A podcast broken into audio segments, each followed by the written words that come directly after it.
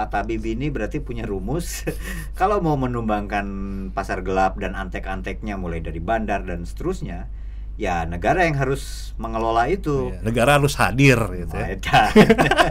Ya bahasa gerakan bisa nih. Kawan-kawan, ketemu lagi sama Tri Irwanda dan Pak Tabib. Pak Tri Handoyo, Pak. Sehat, Pak? Sehat. Sehatnya. Eh dalam episode sebelumnya kami eh, bahas tentang opium, teman-teman. Opium di mana sejarahnya itu ternyata lekat dengan sejarah bangsa Indonesia. Katakan aja gitu dari mulai zaman penjajahan bahkan episode sebelumnya juga eh, membahas hal ihwal opium ya meskipun ya sorry kalau lompat-lompat kadang ya kalau nggak lompat-lompat kan kita semua terlalu kaku ya Pat ya Terlalu timeline. terlalu timeline. Jadi tapi intinya bahwa sejarah opium itu erat kaitannya dengan eh, bagaimana eh, apa sejarah di Indonesia dan sayangnya itu literaturnya sangat terbatas bukan berarti nggak ada tapi terbatas kan gitu. Batas. Nah kawan-kawan salah satu hal yang yang yang menarik untuk dibahas adalah dari opium itu kemudian eh, ada fase di mana ilmu pengetahuan atau otak manusia mengolah itu mampu menjadi morfin gitu ya Hmm. Pat ya Hmm. Dari morfin kemudian ada fase eh, berikutnya orang mulai mengolahnya menjadi heroin Yep. heroin. Kita akan bahas soal heroin. Saya tahu dari dari kanal ini sebetulnya ada beberapa pembahasan soal heroin alias kalau teman-teman eh, nama jalanannya Putau ya. Putau. Putau si putih saya ya. Eh, Putau atau etep atau apalah istilah teman-teman. Nah, kita pernah bahas sampai ke efeknya kan sebetulnya. Mhm. Eh, efek apa ketagihannya, Ketagihannya. kemudian bagaimana kemudian pelarangannya, bagaimana Hmm. dampak hukumnya dan seterusnya itu pernah bahas teman-teman boleh deh eh, eksplorasi deh kanal ini itu ada beberapa yang bicara tentang eh, heroin alias putau alias putau. Nah Pat heroin ini eh, gimana sih awal mulanya Mhm. orang mulai menemukan heroin? Oke. Saya akan tanya pada Pak Tabib ya, Tabib yang ya tabib palsu, tabib palsu yang tahu tahu soal pernarkobaan ini. Silakan Pak. Iya, kan manusia mengenal yang namanya eh, efisiensi dan efektivitas Nah. gitu ya kira-kira. Jadi memang eh, selalu arahnya ke situ tuh efisiensi dan efektivitas termasuk juga pemakaian obat bius. Oke. Itulah kira-kira ya. Ah. Kalau dulu eh, untuk mendapatkan efek bius itu orang harus mengonsumsi sebutlah eh, 10 tablet Hmm. 10 tablet candu gitu ya Ya. atau opium itu dengan ditemukannya morfin dia cukup mengonsumsi satu Satu aja satu gitu tablet, ya. gitu. Artinya udah diekstrak, tapi khasiatnya sama gitu ibaratnya ya. Efeknya sorry, efeknya, sama, ya, sama, 10 kuatnya, itu. jadi lebih efektif kan Heeh, sama kuatnya ya. Ah, sama kuatnya Hmm. nah eh, abad ke-19 akhir itu eh, pertengahan lah pertengahan Mhm. itu ada ilmuwan Inggris Mhm. itu menemukan yang namanya diasetil morfin. Diasetil morfin. Jadi morfin kan udah temuan nih Mhm. uh, awal abad ke-19 gitu ya. Ditemukan lagi yang namanya diasetil morfin. Mhm. Nah, itu ya ekstrak dari morfin itu yang kemudian sama Bayer, Bayer perusahaan obat. Nah, perusahaan obat ya. Perusahaan obat itu dikasih merek namanya heroin. Hmm, jadi heroin itu sebetulnya nama merek ya? Merek Merek ya? Merek. Itu tahu abad ke abad ke-19. 19 lah ya. Ah, Oke, oke. tahu. 18 ya 1850-an ke sana kalau Ah, akhir eh pertengahan ya. pertengahan ya. Aha. Jadi eh, mereknya heroin. Mereknya Oke. heroin. Lanjut. Nah, itu diproduksi kan sama Bayer. Aha. Diproduksi sama Bayer. Kemudian Digunakan untuk pengobatan kan? digunakan untuk pengobatan. Jadi untuk menggantikan morfin tadi, morfin udah nggak dipakai. Udah nggak dipakai, jadinya heroin. heroin. Bentuknya kayak gimana? Tablet juga?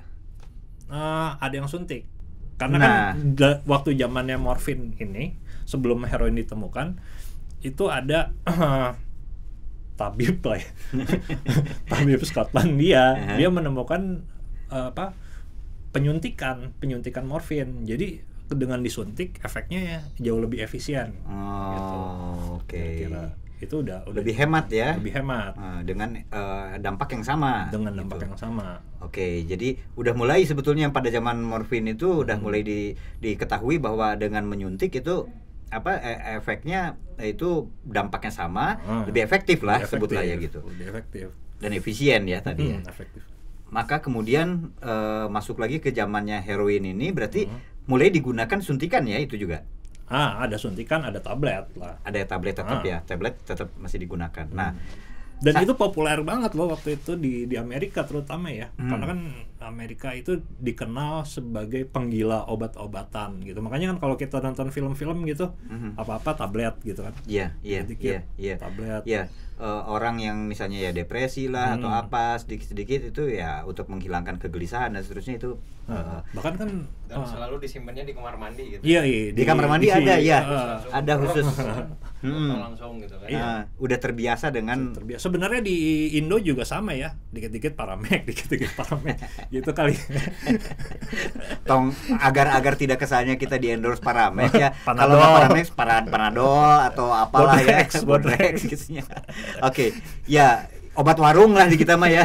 Obat warung. ya. Mungkin kalau di Amerika kebiasaan itu seperti tadi ya. Jadi memang memang mengonsumsi obat itu hal yang sangat biasa ya. Eh, Hmm. Oke, Pat, lanjut dari dari dari heroin tadi eh, babak babak ditemukan oleh eh, Bayern tadi. Bayer, ah. Bayer namanya heroin Hmm. dan kemudian itu digunakan untuk apa aja selain pengobatan? Eh, ya terutama untuk untuk kayak zaman sekarang tuh eh, aspirin gitu kali ya atau ya tadi yang gue sebut bodrek atau paramex paracetamol ya Paracetamol. ya? paracetamol Penghilang rasa kayak sakit ya? pereda rasa sakit sakit gigi lah batuk lah heroin gitu Hmm, jadi waktu dulu juga hipok zaman Hipokrates balik ke abad ke-6 ya Bapak pengobatan apa itu. pengobatan Hmm. atau zamannya Hippos- Tabibnya tabib lah ini mah ya. itu kan dipakai untuk sebagai obat serbaguna gitu bahkan dia Oh, iya. menyebutnya obat dari Tuhan gitu obat dari Tuhan Saking mujarabnya ya Saking ini ya. mujarabnya untuk segala pengobatan mulai dari diare batuk sampai lemah syahwat gitu pakai itu Dan kalau- candu itu Dan kalau mau ditelusurin ya dari opium tadi, Iya. dari bunga opium tadi Dari ya. bunga opium bunga popi Popi ya, Ah. dari bunga popi tadi ya. Oke. Hmm. Nah balik ya ke heroin ya. Hmm. Waktu itu eh, karena ini zatnya sama, namanya opioid ya turunannya itu Hmm. apa pun gitu, jadi candu, morfin, heroin sampai yang sintetisnya gitu. Sintetisnya ada metadon, ada fentanyl, itu namanya opioid gitu. Oke, oke. Karena itu. merujuk pada opium kan tadi. Mhm, mhm. Itu opioid ya, dua-duanya Hmm, metadon opioid itu maupun kan ah, dikenal sama ketergantungan fisiknya gitu. Kalau dia putus obat, adalah muncul diare lah gitu, seperti sakit flu. itu kayak gejala gitu. putus obat itu Gejala ya. putus obat. Ah, ketika abad 20-an awal di Amerika itu atau di Amerika dan Eropa ya, mulai banyak tuh studi-studi yang ah, apa menggambarkan heroinisme dibilangnya Kapan itu? itu ya abad ke-20-an awal. Abad ke-20-an awal. Mm-mm. Jadi ketika Bayer itu keuntungan Bayer itu hasil penjualan heroin, Heroin. gitu, muncullah eh, apa namanya? kajian-kajian bahwa terjadi heroinisme di mana-mana di Eropa dan Amerika terutama ya. Heroinisme kan berarti dia digilai banget ya. laku Digilai banget. laku banget. Oke. Laku banget. Oke, heroin ini dalam bentuk yang tadi mulai disuntikan, mulai yang bentuknya tablet juga masih ada gitu ya. Mm. Oke. Oke. Kita mau masuk teori konspirasi nggak? Ah, hoream euy urang teh teu ngarti teori konspirasi mah euy. Tapi gini deh. Emang apa kaitannya sama teori konspirasi? Iya kan ada dugaan, ada dugaan Hmm. bahwa eh, zamannya her. Jadi ketika itu juga Bayer sebenarnya udah nemuin obat yang namanya aspirin gitu, Hmm, obat yang namanya aspirin. Ah, dengan khasiat sama. Karena gini, Dengan khasiat sama. bukan sebagai pereda nyeri juga. Iya, iya maksudnya kan sama dong, pereda nyeri kan, khasiatnya sama. Kan gini, yang namanya obat ini dari zaman dulu ya, dari zamannya industri obat lah ya. Hmm, Itu udah ada yang, ada yang namanya hak paten kan, Oke. hak paten Hmm, obat. Itu kan hmm. 20 tahun kan. Hmm, masa berlakunya masa ya. berlakunya setelah 20 tahun perusahaan obat mana pun bisa Mhm. bikin obat Memproduksi yang sama tadi. Hmm. ketika patennya habis tapi kan ya kalau di literatur mah ya itu tadi kajian-kajian menyebutkan heroinisme tapi kan boleh bisa jadi ya kita nggak menutup kemungkinan lah ya masuk teori konspirasi dikit lah Hmm. Sok bae lah. eh apa si paten heroin ini udah habis gitu Mhm. sehingga laba yang tadi bayar kan otomatis bisa bisa Di- di- sama pabrik obat lain. Dicomotin nama pabrik Iya, lain karena udah pabrik boleh lain. memproduksi ya. Hmm. dimunculkan lah kemudian si eh, apa namanya kajian-kajian itu sehingga heroin kan dilarang nih Hmm. gitu dilarang di terutama di Amerika ya Kalau berdasarkan teori konspirasi yang melarang itu siapa? Amerika tahun 30-an itu Oke. muncul eh apa namanya narkotik act Oke, nggak gini maksud saya. Itu kan eh, tadi eh, ini ini ada yang belum clear, Pak. Bayern itu patennya habis. Hmm, Sehingga yang perusahaan lain boleh memproduksi heroin, Heroin. gitu kan? Eh, karena udah nggak dimonopoli lagi sama Bayern, katakan aja Bayern, gitulah ya ah. bahasa sederhananya. Maka kemudian eh, saat perusahaan lain Bayer bukan eh, Bayern Iya, iya, Bayern Munchen ya namanya. ba Bayern Munchen. Saat Bayer itu mulai apa namanya mulai mulai katakan aja udah bukan satu-satunya perusahaan yang memproduksi itu Hmm. yang lain ada sebut PTA, PTB, Hmm. PTC itu ikut-ikutan memproduksi itu. Itu muncul heroinisme. Oh enggak. Nah ah, heroinisme itu muncul dari?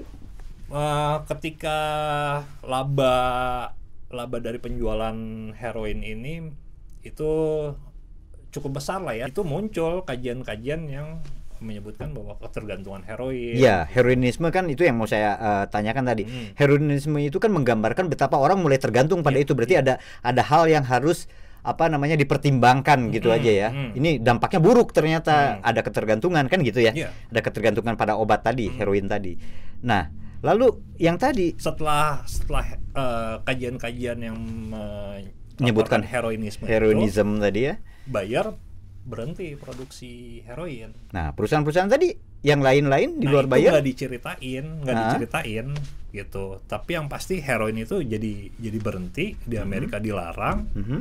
gitu.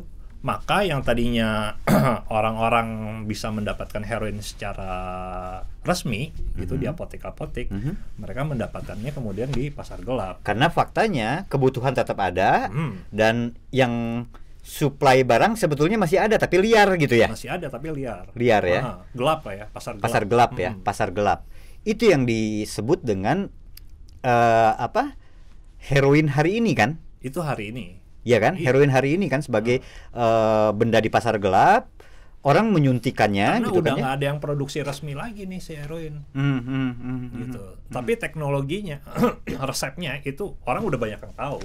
Gitu. Hmm. Jadi bisa diproduksi di mana-mana. Eh, ya kalau hari ini ya Afghanistan masih menjadi produsen ilegal heroin terbesar di dunia. dari opiumnya kan Iya. tapi ya eh, perkembangan eh, saya baca beberapa artikel terbaru sih katanya Taliban mulai April kemarin atau Hmm. eh, apa udah mulai melarang produksi opium katanya Boleh Entahlah jadi ya, sih, ha. boleh jadi. Terus eh, beberapa negara lain ada eh, opium itu tetap dibudidayakan di mana? Selandia Baru ya saya dengar atau di Australia di Australia Pulau ya? Tasmania ya. di Tasmania ya? Ah. Oke, itu itu masih ya? Masih. Masih. Eh, itu dipunyain sama perusahaan farmasi Inggris Hmm, di hmm. ya kan koloni Inggris ya Australia Oke. kan. Yang menarik lagi Kang, Hmm. ketika perang perang dari perang dunia satu lah ya Mhm.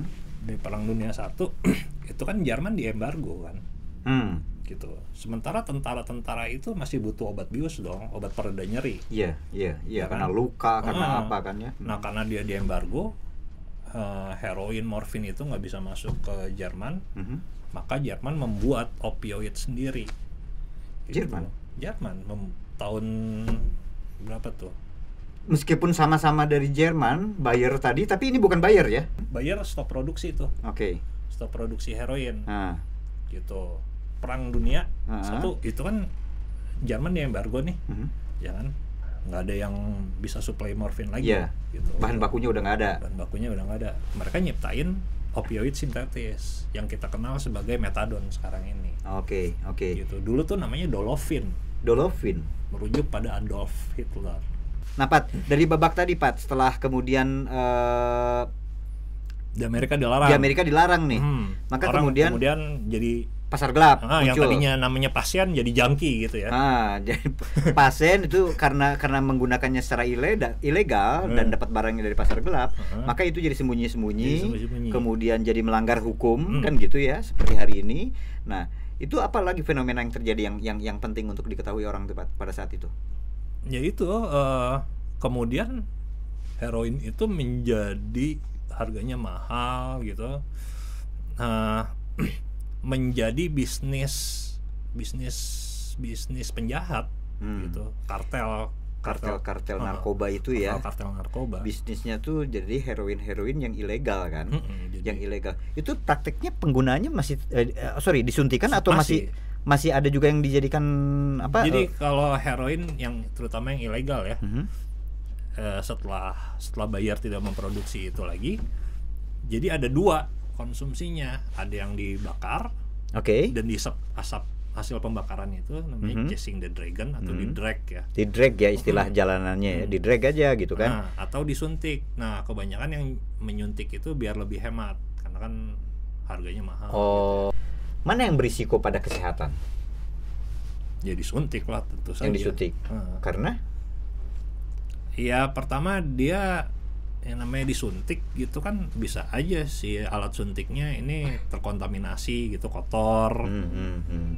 jadi bengkak gitu hasil suntikannya yang disebut abses itu ya. abses Hmm, hmm. atau bahkan eh, tertular virus darah Hmm, itu kalau dia suntikannya bekas orang pakai sendiri bisa nularin Oke. virus darah Ada HIV, ada hepatitis dan seterusnya ya. Dan Hmm. dunia pernah marak penggunaan itu ya. Apa sorry, fenomena itu ya. Jadi Hmm. HIV yang meningkat gara-gara pertukaran jarum suntik di kalangan peng pecandu lah ya atau pemakaian pengguna alat suntik pema- bergiliran ya ya pemakaian alat suntik yang bergiliran di kalangan pengguna na- na- narkoba kan pengguna heroin. heroin. ini kan Mhm. heroin ini Pat lalu eh, itu kan di pasar gelap nih heroin Mhm. nah eh, dilihat dari situ heroinnya itu masih masih murni dari opium Pat masih masih, masih makanya kan karena bukan sintetis ya Afghanistan karena bukan sintetis ya jadi memang sintetis. masih dari situ Heeh. oke makanya Afghanistan itu kan banyak tuh perkebunan opium di sana itu menjadi eh, produsen heroin ilegal terbesar di dunia sekarang Hmm, hmm, hmm, hmm, Gitu. hmm. karena memang bahan bakunya ya dari situ Dari dari, situ. bunga popi itu bunga popi Mm-mm. nah kemudian muncul yang sintetis. Muncul yang sintetis. Tadi ya ada Hitler gitu ya zamannya Ah. Hitler. Oke. Gitu. Balik lagi kan manusia mengenal efisiensi dan efektivitas gitu. Karena eh, apa namanya bahan bakunya terbatas juga Hmm, gitu maka dikembangkanlah opioid opioid sintetis itu. Oke gitu. Dikembangkan jadinya sintetis dan Hmm. muncullah dua bagian. Yang satu apa tadi? Dolofin jadi Hmm. metadon. Hmm. kemudian satu lagi fentanyl. Fentanyl. Eh, metadon ini Nah, punya khasiat yang sama dengan heroin. Sama sama. Jadi dia mengikat reseptor otak otak gitu yang yang mengikat eh, si namanya endorfin endorfin itu kalau heroin kan tadi bisa jadi obat bius menghilangkan rasa Hmm. sakit berarti metadon bisa dong sama Sama juga? sama oke Makanya Nah, kan- Pat, bentar, salah dulu. Endorfin, gue denger endorfin, gue pernah baca endorfin itu heroin alami tubuh. Ada yang Hmm. ngomong gitu, benar? Hmm. kesenangan kan Ah. iya untuk untuk Jadi- happy happy kan Jadi Ah. nggak nggak nggak salah ya orang yang ada orang yang ngomong bahwa endorfin itu heroin alami yang dikeluarkan Iya. oleh tubuh. Heeh. Oke. jadi kan kalau cara kerjanya eh, gini sebenarnya kan manusia punya yang tadi ya endorfin itu kan. Endo itu artinya dari dalam. Hmm, fin ya morfin. Hmm. endorfin jadi morfin yang produksi sama sama tubuh. Sama tubuh ya. Gitu. Itu bisa keluar hormon itu ketika manusia melakukan aktivitas fisik. Hmm. olahraga gitu. olahraga. Muncullah atau ketawa gitu. Hmm. muncullah yang namanya en- endorfin. Gitu. Nah si morfin atau opioid tadi sama dia kerjanya ketika apa namanya untuk mengeluarkan si endorfin tadi Hmm. tapi tanpa aktivitas fisik. Jadi Oke. ketika manusia konsumsi itu candu, heroin, morfin dan seterusnya, opioid itu yang di yang dikeluarin itu endorfin juga gitu. endorfin juga Mm-mm. ah nah itu metadon itu sama ya bisa bisa mengulik itu Iya, gimana dengan soal eh, apa soal fentanyl sama. Sama. Sama. Sama.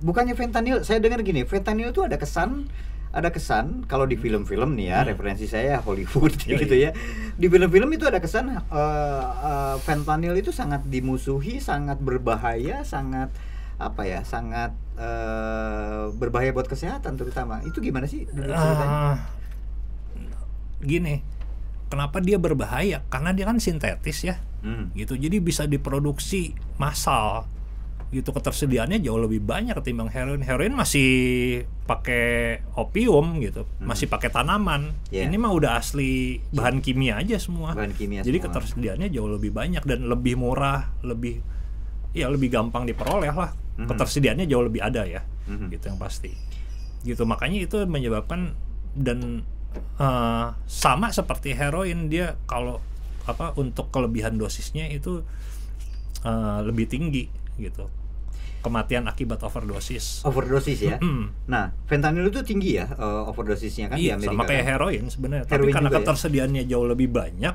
jadi eh, 2018 itu di Amerika kematian akibat overdosis itu gara-gara fentanyl bukan Gara-gara lagi fentanyl. heroin kalau duluan heroin lah ya tahun 90-an gitu-gitu fentanyl itu sama disuntikan deh sama disuntikin sama ya disuntikin ya Nah, Dan- cuma yang yang menarik juga gini, Kang. Eh, di Undang-Undang Narkotika Indonesia Mhm. gitu, kalau heroin berarti itu undang-undang 35 tahun 35 2009 ya 2019. Heroin itu 2009 eh 2009 ya, Ah. 2009. Mhm. Heroin itu masuk ke narkotika golongan 1. heroin Ah, oke Fentanyl golongan 2. golongan dua Iya. artinya kalau golongan dua berarti Boleh dipakai untuk pengobatan.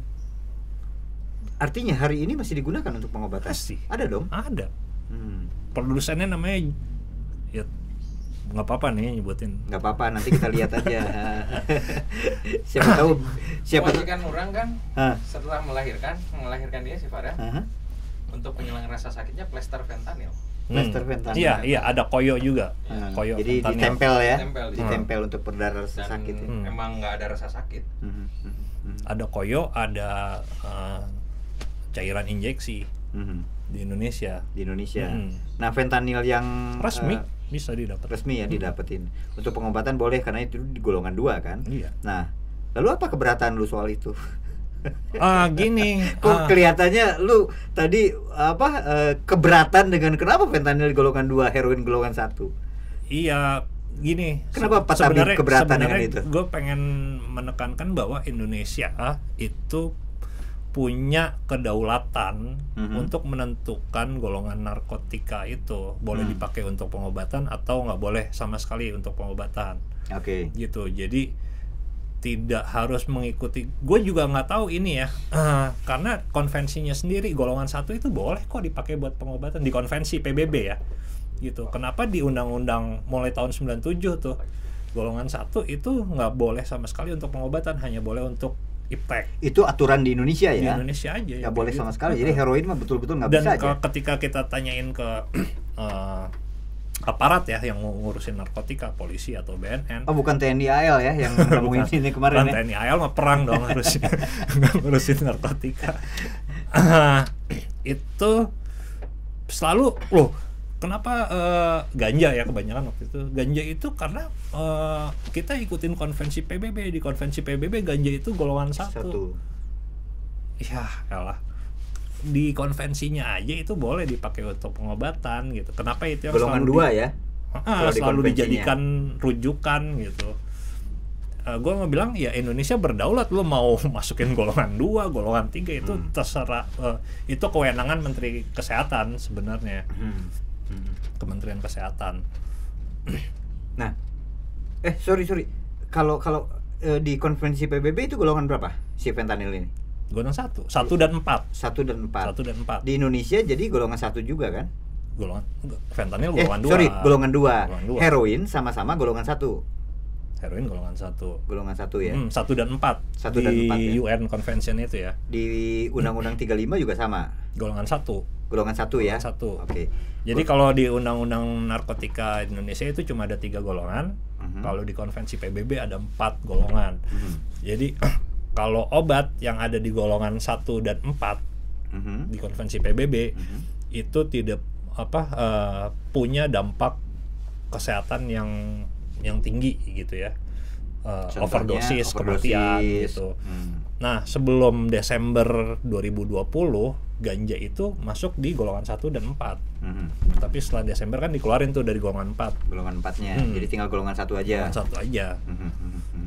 Dan eh, golongan satu dampaknya secara umum adalah golongan apa golongan satu berarti dampaknya secara umum adalah Golongan- tidak boleh dia punya man- konsekuensi dari dia punya manfaat obat dia punya manfaat obat. punya manfaat obat dan eh, apa namanya dampak kesehatannya ada gitu tapi yang pasti dia punya manfaat obat Mhm, mhm, mhm. Dan dan kita masih tutup mata dengan itu kan kalau Hmm. dalam konteks ganja ya Iya. eh, masih tutup mata ya tetap aja gagah bahwa ya pokoknya ini nggak bisa aja kan gitu ya. Iya, tapi kan gue balik lagi ke fentanyl tadi gitu. Hmm. Bahwa sebenarnya Indonesia bisa kok menentukan dia ada di mana golongan Penggolongan sendiri Hmm, ya. Fentanyl itu di konvensi PBB golongan satu, Tapi di kita, di kita golongan dua. diterjemahkan sebagai ya udah kita butuh fentanil untuk Hmm. pengobatan dan sebenarnya ya kita jadikan golongan dua kan gitu ya. Iya. Ada kedaulatan atas untuk menentukan nasib bangsa sendiri kan gitu ya. Anjir, gegawat kayak episode udah liar di tadi Pat. Tapi yang yang yang yang menarik dari fentanyl adalah dia Hah? banyak disebut juga, Mhm. tapi sebetulnya kaitannya dengan heroin ya. Yang satu mah alami Hmm. dari bunga opium tadi. Dan itu udah awalnya. dilarang, udah tidak di, Dan- udah pabrik obat udah nggak ada yang memproduksi. udah nggak memproduksi. Pokoknya itu jadi artefak sejarah aja ya. Enggak juga sebenarnya. Karena beredar di pasar gelap kan. Iya, itu karena udah dari dari maksudnya heroin itu kan udah dilarang dari awal abad, Oh. abad ke-20 Oke, oke. gitu. Mhm. Nah, itu menjadi komoditas pasar gelap itu kebanyakan. Tapi tahun 94 Mhm. Swiss itu menguji coba persepan heroin, Hmm. diacetyl ya, Hmm. Gitu. Namanya diacetyl mor- morphine. Diacetyl Artinya- kan itu emang nama generiknya. Iya, Yang oke. tadi ditemukan diacetyl tapi Mhm. sama Bayer kemudian dinamai Heroin. heroin. Heroin. Oh, Swiss juga melakukan itu. Swiss uji coba 94 karena eh, ketika itu banyak kematian overdosis, penularan HIV, Aha. terus juga pemenjaraan Hmm. gitu ya. Mereka karena udah metadon udah gitu. Tapi tetap aja ya masih banyak lah yang kayak gitu. Maka mereka uji coba ngeresepin heroin itu. Mhm. Jadi eh, si yang tadinya jangki, Mhm.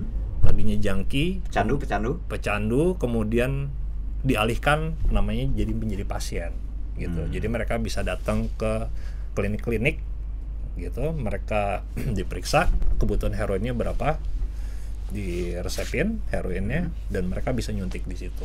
Diacetyl morphine. Mm, Itu heroin. morfin. Mm, heroin, Ah, heroin. heroin ya. Artinya dari dari apa? Dari dari tanaman Iya. ya, Iya. bukan sintetis Bukan macam sintetis. fentanyl dan metadon tadi. Mm. Nah, metadon punya punya cerita sendiri kan dalam sejarah medis di Indonesia kan, Pat ya. Iya. Fentanyl itu fentanyl eh, itu banyak digunakan itu kenapa, Pat? Maksudnya banyak orang menggunakan fentanyl karena karena dia tidak bisa memperoleh heroin gitu. Iya, karena kan heroin itu bahannya alami, Mhm. terbatas toh. Iya. gitu udah gitu di Amerika di Amerika jauh lagi dari Afghanistan Oke. atau dari segitiga emas lah Thailand Hmm. Laos gitu ya itu jadi ya produksi produksi heroin sintetis, Sintetis. sebutlah gitu ya soal heroin ini juga pernah kita dengar di jalanan itu pernah ada tipu-tipu kan gitu ya. Iya. Eh, saya sih pernah dengar dari teman-teman yang pernah make misalnya. Itu kabarnya kadang-kadang ada yang sampai amit-amit ya, misalnya yang dengar bubuk neon di digerus digerus gitu ya, karena serbuknya putih kan mirip ya, mirip putau gitu ya. Itu memang pernah terjadi hal-hal kayak gitu. Iya, itu umum lah ya, karena kan pasar gelap Hmm. gitu. Kit- eh, nggak ada yang ngawasin produksi itu, Hmm. kualitasnya juga nggak terjamin gitu ya. Hmm. Nggak ada yang ngawasin kualitasnya, gitu. Eh, kemudian karena yang namanya pedagang pengen untung kan Iya. dicampurin aja tuh putau sama bubuk neon lah sama paracetamol gitu kali ya Iya, iya, iya. jadi lebih banyak keuntungannya lebih besar dan itu itu pula yang menyebabkan di Swiss itu diuji coba persepan Mhm. heroin itu karena ya itu salah satu dampak buruknya adalah orang keracunan campuran heroin gitu Hmm. jadi diuji coba kan orang jadi kan ketika dia resmi eh, mutunya terjamin produksinya diawasi Iya. bahan bakunya dan seterusnya gitu Lebih aman penyuntikannya pun diawasi diawasi. Jadi Mm-mm. Kalau teman-teman yang kerja di bidang program narkotika atau program HIV atau apalah yang berkaitan dengan itu kan menyebutnya dalam supervisi medis kan gitulah ya Iya, kurang iya. lebih lah ya. Oke. Pat eh, soal perkembangan dari opium, morfin, kemudian eh, eh sorry eh, ya opium, morfin, dan ke heroin, ini fentanyl apa ap- apa ya, eh, lagi yang yang layak untuk di apa di, di diketahui orang nih pak? Hmm. Mungkin Pak Tabi punya pesan-pesan. Gelet. Mungkin punya pesan-pesan. Iya itu ah kita pernah nyinggung ya Ah. di di Indonesia itu heroin sendiri nggak banyak kok yang konsumsi itu yang make yang manfaat yang pakai heroin Mhm. gitu Ah, kan lu Dia waktu itu bukan bilang dia bukan narkoti eh, narkoba populer ya. bukan nar- narkoba populer Ternyata teh ya. Mm-mm. Mhm. Ah, jadi ya kayak kokain juga ya itu lebih segmented lah gitu nggak nggak seperti yang populer kan sabu ganja gitu ya Mhm. itu jadi eh, tetap tetap ada ancaman karena kan dia bisa risikonya bisa overdosis mati ya kematian Overdosis, Fatal, kematian, kan? dan eh, tingkat ketagihannya Tagihannya juga tinggi. kan? Ah. Oke. kan fatal Mhm. ya kalau pesan gua sih untuk uh, yang sedang konsumsi itu ya itu harus hati-hati juga gitu jangan sampai mati overdosis Mhm. gitu ditakar biasanya nih Kang yang mati OD itu gara-gara dia uh, berhenti Mhm. gitu ya karena udah mungkin ngerasa hidupnya berantakan gitu Mhm. berhenti Mhm. gitu setelah sekian periode berhenti dia mulai pakai lagi gitu Hmm. dan takarannya itu masih pakai takaran yang sebelum dia berhenti Oke. itu overdosis biasanya terjadi di situ jadi Kan takarannya sama dengan dulu. Kenapa sekarang jadi beda? kan Bisa? toleransinya menurun Oh. toleransi badannya Oke, gitu, oke. sama si heroin ini gitu jadi dengan dosis yang sama dia bisa mati overdosis dan kita nggak tahu karena ini kan masih di pasar gelap Mhm. Kali aja waktu lo dulu pakai itu eh, itu nggak murni gitu nggak murni murni amat gitu Hmm. banyak campuran ada bubuk neon lah ada Hmm. paracetamol gitu Mhm. tapi ketika lo beli setelah berhenti ini ternyata itu lagi murni murninya gitu barangnya Hmm. gitu itu bisa jadi OD gitu makanya ah, kalau gue sih bilangnya eh, takar dulu lah seperempat dosis waktu sebelum berhenti gitu Mhm. Itu dulu gitu disuntikin kalau Oke. b- belum berasa barulah boleh nambah lagi seperempat lagi Oke. Ya kawan-kawan, Gitu. bu, ah, eh, ini pesan bukan berarti ya kami menganjurkan teman-teman make ya gitu ya, tapi ya eh, untuk menghindari kematian akibat overdosis kan itu fatal banget fatal ya sampai Ah. nyawa hilang kan gitu. Jadi ya yang kami maksudkan adalah saat teman-teman memang eh, faktanya kan masih ada tuh yang mungkin pakai kan kayak Hmm. gitu ya.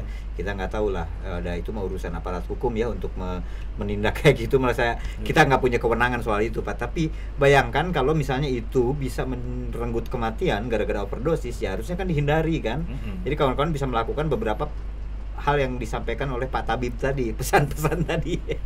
gitu ya daripada overdosis bener tuh, iya, Pak. iya. Gitu kan? itu kan tadi kematian overdosis Ah, ah, ah, ah. supaya nggak ketularan virus darah Oke, gimana tahu tuh? kan lu caranya Ah. Ya biar nggak ketularan virus darah. Ah. Ya jangan pakai dong. eh stop narkoba, Pak. Gitu ya. iya dong. Dunia Gimana? bebas narkoba ya. Iya dong, dunia damai tanpa narkoba, Pak. prestasi es narkoba no Yo, yo, Pak. So, kumaha. Iya, eh, ya itu tadi hmm, virus darah itu kan ada ketika alat suntiknya itu bekas orang lain Oke. gitu itu sangat mungkin kita nggak tahu lah orang lain punya virus atau enggak gitu Oke. Hmm. ya pakai alat suntik sendiri Hmm, Kalaupun itu pakai jarum ya, jarum Hmm. sendiri ya Hmm. bawahnya gitu ya. pakai alat suntik Tapi kan sendiri bisa ditangkap, Pat. Hmm? Bisa ditangkap jadi barang bukti. kan bisa ngumpet-ngumpet tapi kan tapi kan bisa digerebek, Pat. itu kan kalau ada cepunya kalau nggak ada cepunya nggak ya, balik lagi ya teman-teman ya bukan berarti kami loh apa namanya mendukung eh, teman-teman untuk pakai enggak ya kan kalau orang bilang makan pat jauh lebih baik ya kalau memang nggak menggunakan Hmm. gitu kan tapi kan terlanjur banyak juga yang tidak sedikit saya bilang yang memang udah apa badannya udah minta terus gitu loh yang nagih kan nah yang ini belum juga bisa berhenti iya kan gitu belum bisa ini kan berhenti. juga gini eh, oke lah mungkin mungkin ya eh, ada orang yang apa pengen supaya kayak lo tadi eh, say no to drugs gitu ya Hmm. nggak ada narkoba sama Hmm. sekali tapi itu kan utopia ya Hmm. gitu satu keadaan yang wah di surga mungkin baru ada sih. Nggak ada narkoba gitu ya. Di dunia ini gini deh eh, tahun 97 itu revisi undang-undang narkotika. Hmm. gitu hukumannya diperberat. Ya operasi makin banyak. Tapi tetap aja ada hmm. barang yang lolos gitu narkoba yang lolos. Nah itu dia. Eh, karena aparat itu nggak tidak bisa negara ini tidak bisa menjamin eh, orang satu orang pun tidak ada yang pakai gitu ya. iya maka ya eh tadi satu orang pun pakai gitu nggak ada yang begitu nggak ada yang menjamin bahwa warga negara Indonesia akan bebas dari narkoba gitu ya Hmm. kan nggak nggak kayak gitu kan Hmm. gitu operasi ada tapi tetap aja dan itu nggak negara tidak menjamin itu loh Hmm. ya kan nggak ada jaminan kan Hmm. Eh, apa orang Indonesia nggak pakai narkoba Hmm. nah maka ya itu biar nggak mati overdosis terutama heroin ya biar nggak mati overdosis biar nggak eh, ketularan virus darah itu ya itu tadi eh, tips-tipsnya Hmm. pesan dari Pak Tabi adalah gunakan dengan aman kan gitu kiat-kiatnya dengan gunakan dengan aman Hmm. Nah, tapi ada juga gini untuk melawan pasar gelap heroin Mhm, mhm. gitu dan ini harusnya juga eh, di di apa diterapkan di Indonesia. idealnya Iya. Eh, kalau kita pengen menumpas pasar gelap narkoba, yaitu harus disediakan di tempat-tempat layanan kesehatan gitu. Hmm, oke Si heroinnya ini. jadi kayak yang terjadi di Swiss gitu ya orang bisa bisa kalau misalnya lagi mau pakai lagi butuh misalnya datangnya ke sana Hmm. Iya, bukan ke nemuin nemuin pengedar Bandar, bukan ah. nemuin apa bandar Hmm. transaksi di jalanan gitu bukan begitu kan Iya. Yang dimaksud. Sehingga ini juga dalam upaya melindungi warga negara Indonesia supaya warga negara Indonesia nggak keracunan bubuk neon tadi. tapi kan di satu gitu. sisi negara ingin menghindari orang dari ketagihan narkoba pak menghindari orang dari ketagihan Ah, narkoba. ah, nanti kalau disediakan Nah, secara kan, resmi ah, kayak gitu kan nanti faktanya nagihnya terus faktanya, aja. Yang tadi kan gue bilang faktanya peredaran gelap narkoba ada Mhm. dan negara nggak bisa menjamin warga negaranya nggak akan apa namanya Bisa dijamin kalau terus diberantas, Pak. Eh, bisa, mau sampai Pak. kapan? Ya, ini kawan-kawan. udah setengah abad loh kita perang narkoba. ya kawan-kawan ini kan ini kan satu polemik yang memang eh, saya tahu teman-teman rumah Cemara melihat ini dari perspektif yang berlainan ya dari yang mainstream Gitu- katakan aja gitu ya Pak ya Hmm. Oke. jadi eh, bagaimana kemudian negara bisa mengelola ini dengan lebih bijak dan berdasarkan ya evidence based lah Hmm. bukti-bukti eh, ilmiah dan seterusnya bahwa bahwa yang nggak bisa lah mengandalkan mitos bahwa semua negara itu nggak mungkin eh bisa bisa ada yang yang nggak pakai narkoba gitu ya Dan tadi itu nggak nggak sekarang nggak cuma di Swiss aja loh, kayak Jerman, Inggris Disediakan. gitu, heeh. Kanada juga udah Mhm. Udah melakukan itu Jadi mereka yang datang ke sana itu tidak kemudian dihukum ya, tidak dipidana ya. kan bukan lagi jangki tadi lu Mhm. bilangnya jadi pasien kan dia Mhm. sama kayak metadon itu kan Ya ini sih yang yang menarik sewaktu misalnya eh, tawaran-tawaran macam ini kan bandar susah banget tuh ya narkoba maksudnya yang untung kan dari pasar gelap kayak gitu kan bandar-bandar tuh Mhm. eh, bukan negara karena nggak ada cukainya nggak ada ada pajak gitu kan ya Pat ya Hmm. jadi kan duitnya masuk ke mereka yang makin makin cuannya makin tebal kan Makin ke- dari, dari bisnis ilegal ini kan. Nah jadi untuk menumpas itu Mhm. sediain aja narkoba dengan harga yang tetap Mhm, gitu ya mhm. pasti. Artinya mutunya legal kan pasti, itu ya. dilegalkan Nah, Mhm. mutunya juga pasti. Jadi orang kan nggak nggak ke bandar-bandar gelap lagi. Ya udah ini aja nih udah pasti harganya pasti kualitasnya pasti. Ada yang ngawasin produksinya. Tapi kan nanti. Tapi kan Tapi- kan nanti kan Pat jadi tergantung terus. Jadi banyak orang. Iya, jadi banyak orang make malah terus kemudian jadi ketagihan. Jadi negara malah jadi bandar dalam bentuk yang lain dong. Jadi eh, lu tuh pro bandar ya Eh, bukan begitu. Negara nantinya jadi bentuk bandar yang baru gitu loh. Kalau dikelola begitu. tapi kan itu untuk kan enak, melindungi makin narkoba enak, makanya banyak yang pakai kan. Mhm. Nah, terus nanti disediain secara resmi Mhm. gitu. Ah, geus we ngeunah ayeuna mah sekarang mah enak, nggak akan dihukum atau apa. Hmm. Bayangin kalau itu yang terjadi. Ayo, Loh, apa jawaban emang lo? daripada terus-terusan ke bandar terus gitu ketagihan itu kan pas, pasti ya Ah. sesuatu yang pasti gitu kita nggak tahu berlangsungnya bisa sampai seumur hidup atau gimana Hmm, gitu hmm. tapi yang pasti dia ketergantungan kan Hmm. gitu Oke. jadi daripada keuntungannya dipakai buat eh, apa namanya si penjahat-penjahat ini Mhm. Paradigma tadi berarti kan sebetulnya ada pendekatan kesehatan di situ ya. Pendekatan kes- A- dan gini deh, Artinya kan eh, akan ketahuan kan dosis dan seterusnya kan. Iya. Negara ini kan udah perang perang terang perang terhadap narkoba itu udah setengah abad ya dari Hmm. tahun 70-an Hmm, kan. 50 tahun ya berarti. Hmm, udah 50 tahun memerangi ini. Dan itu kita harus akui eh, perang itu gagal gitu. Itu nggak cuma di kita kok. Ya kan gitu. baru 50 tahun. Kan perang mah harus terus-terusan atuh 100 tahun, 200 tahun mungkin memang akan Abad. makan akan terus gitu. anggarannya udah udah terlalu banyak, korbannya udah terlalu banyak yang masuk penjara. Gitu kan. Jadi eh, Korbannya malah terlalu banyak, banyak ya. sudah terlalu banyak gitu dan keuntungan juga bandar-bandar itu udah terlalu banyak dapat untung lah Mhm. dan yang yang apa yang juga menyedihkan itu kan ini kemudian menyuburkan praktik-praktik suap gitu ya Maksudnya? ya suap jadi ah, Suap kalau suap itu saya bayangin berarti ada aparat yang terlibat. Iya. Oh, iya oke. kan Eh, itu udah banyak lah gitu. Kayak misalnya polisi yang jualan narkoba lah Mhm. sipir yang masukin narkoba Mhm, gitu. mhm, mhm. itu banyak. Itu juga ngegerus ngegerus mental aparat ya. Gitu.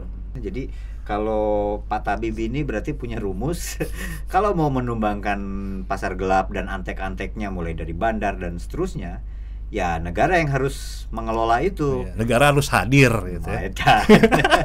Iya bahasa gerakan bisa bahasa gerakan bisa yang malas banget Oh, iya, itu kan jadi jargon sekarang Jadi selama ini kan Negara negara hadir. negara, absen selama ini ya. absen, Absen, ya. perang narkoba perang narkoba tapi nggak bisa kejamin Tapi kan kalau yang rakyatnya nggak pakai narkoba ayo tapi kan prakteknya ada yang negara hadir. Metadon oh iya ada hmm.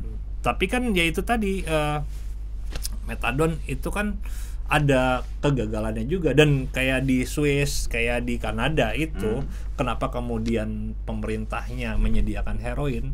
Hmm. karena itu ada ada eh, kajian atau evaluasinya ya bahwa program metadon juga ada. Ada kok yang yang drop out dari Hmm. situ. Karena apa? Karena ternyata metadon tuh nggak sensasinya nggak sama sama heroin gitu. Itu ada Oke. makanya kemudian Oke. mereka menyediakan itu Oke, teman-teman sangat mungkin Anda bisa sepakat, bisa tidak dengan Pak Tabib atau dengan saya gitu kan. Silakan aja teman-teman berkomentar ya soal ini karena ini kan jadi polemik terus. Ini kan jadi bukan saya nggak bilang kontroversial, tapi ini jadi perhatian banyak orang. Jadi kawan-kawan silakan berkomentar. Apakah menurut teman-teman mungkin mungkin gak sih dunia nggak ada narkoba seperti yang digambarkan oleh cita-cita tadi yang luhur tadi yang sampai diperangin 50 tahun ini Mhm. atau ya realistis lah nggak mungkin misalnya maka yang harus dilakukan adalah ya tadi terobosan-terobosan tadi bikin fasilitas kesehatan untuk orang bisa mengakses pendekatan-pendekatan kesehatan ya. pendekatan-pendekatan kesehatan daripada pendekatan pidana Ya, ya kalau jadi saya lihat mah yang satu tuh cukup ekstrim, larang aja gitu ya. Yang satu lagi itu mungkin moderat, mungkin realistis gitu. Iya. Oke, ini susah untuk diperangi gitu ya. Memang nggak akan menang-menang ibaratnya. Maka ya udah fasilitasi saja, tapi dengan pengaturan kan tetap ada aturan kan. Aturan. Jadi legalisasi itu kan bukan berarti liar kan. bukan Justru bukan liberalisasi ya bukan liberalisasi yang dimaksudkan Hmm. gitu. Tapi oke, ini ini pasti memunculkan banyak apa? Banyak kalau orang Sunda bilang kekerungan ya. Hmm. Kerung tuh jadi alis kita berkerut, alis kita berkerut karena keluar dari hal yang umum dan memunculkan banyak ah nggak begitu juga buktinya bla bla mungkin akan ada banyak perdebatan kan gitu tapi nggak apa-apa. Tapi justru- sehat dong tapi sehat. Kenapa? Karena karena kita memikirkan sesuatu yang sangat penting. Agar generasi kita.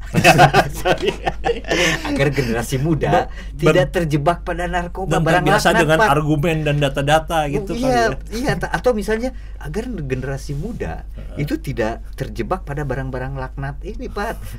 Benar jadi ini kan apa kiriman dari neraka apa barang indah dari atau neraka? ini ini sebenarnya adalah perang proksi yang dikibarkan negara-negara barat Baiklah. untuk menghancurkan generasi bangsa ini teori konspirasi teh hanya kebangkitan nasional gimana? Kebangkitan nasional Budi Utomo itu. ya begitulah teman-teman. Jadi ada banyak apa namanya ada banyak uh, perspektif mungkin ya soal ini dan nggak uh, dan akan terus berlanjut. Tapi buat saya sih pembicaraan kayak gini semoga ada manfaatnya. Kenapa? Kalau yang sebelumnya tidak punya pemaham apa belum pernah mendengar perspektif ini sama sekali, mulai bisa mempertimbangkan ini kan. Hmm. Toh mulai ada negara yang menerapkan kebijakan-kebijakan Indonesia tadi juga ya. udah nerapin Ya, hal itu. contohnya lewat metadon, tadi ya, Metadon. lewat metadon misalnya. Jadi bukan cuma satu kok yang yang yang apa namanya yang mutlak dan benar untuk dilakukan itu. Mungkin ada varian-varian lain. Iya. Mungkin ada hal yang lebih realistis Mhm. yang malah bisa berfungsi, bisa Kan bekerja gitu loh. Kalau Einstein bilang melakukan sesuatu hal berkali-kali mengharapkan hasil yang berbeda itu gila Itu gitu ya. gila. ha. Oke. Nah, dan buat gue juga kita akan gila kalau terus-terusan memperdebatkan ini gitu. ya. Jadi buat saya sih terserah mau teman-teman seperti apa, tapi ya ada beberapa cara pandang seperti tadi yang yang melihat bahwa satu narkoba itu walau gimana pun ada khasiatnya, ya kan? Bukan walaupun gimana pun dia pertama kali dikonsumsi karena hasilnya. Karena ada khasiatnya, oke. Lu mah selalu mendukung itu, selalu Iya. mendukung narkoba lu mah.